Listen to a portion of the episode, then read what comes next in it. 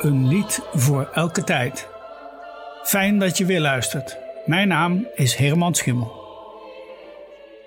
Morgen, 11 oktober, is de sterfdag van Anton Broekner. En dat was 124 jaar geleden. Anton Broekner werd in 1824 geboren in het noorden van Oostenrijk in Linz. Als kleine jongen had hij al belangstelling voor het orgel en hoewel zijn vader liever wilde dat hij net als hij zelf schoolmeester werd, ging Antons liefde toch naar de muziek. Op 24-jarige leeftijd werd hij benoemd tot organist van het bekende klooster Sankt Florian. En nog eens zeven jaar later werd hij benoemd tot organist van de Dom in Linz. Dat laatste had wel wat voeten in de aarde, want nadat hij in december 1855 voorlopig was benoemd, moest hij in januari opnieuw een proefexamen doen. Nadat drie tegenkandidaten waren afgevallen, kreeg hij de opdracht om een fuga te spelen op een opgegeven thema. En dat deed hij zo goed dat hij meteen een vaste aanstelling kreeg.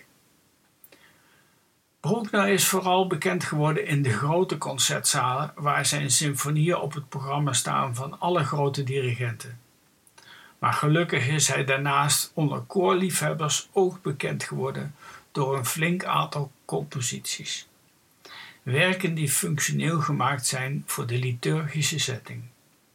Zeer bekend is het graduale Locus Iste, dat in 1869 werd gemaakt voor de inwijding van de kapel van de kathedraal in Linz. Locus Iste deze plaats is gemaakt door God een onschatbaar heiligdom.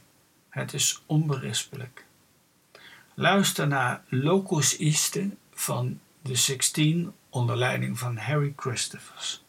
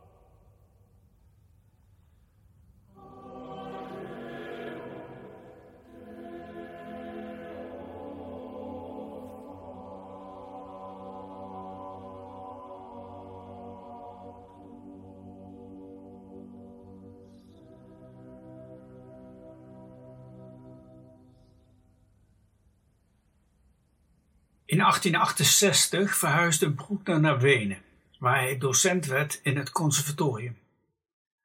Nadat hij twee vergeefse pogingen deed om ook docent te worden aan de universiteit, werd hij in 1875 benoemd tot lector in harmonie en contrapunt. Daar haalde hij zelfs een eredoctoraat, waar hij bij zijn promotie stamelde: Ik kan u niet danken op de manier die ik zou wensen. Als hier een orgel stond, dan zou ik u op passende wijze kunnen toespreken. Broekner trouwde nooit. Zijn zusje Anna zorgde voor hem en toen zij overleed, nam zijn huishoudster Kati Kachelmeijer het over. Bruckner was toch vooral mysticus, die in veel van zijn muziek de invloeden van belangrijke voorgangers liet horen. Zo gebruikte hij dan weer de stijl van Palestrina, dan weer Bach of Mozart. Terug naar 11 oktober 1896. Bruckner sterft terwijl hij nog werkt aan zijn negende symfonie. Drie dagen later wordt hij begraven. Op zijn uitvaart klinkt geen muziek van hemzelf en daarom de herdenking van Bruckner het Liberame uit het Requiem van Anton Bruckner, uitgevoerd door het Rias Kammerkoor onder leiding van Lucas Borowicz.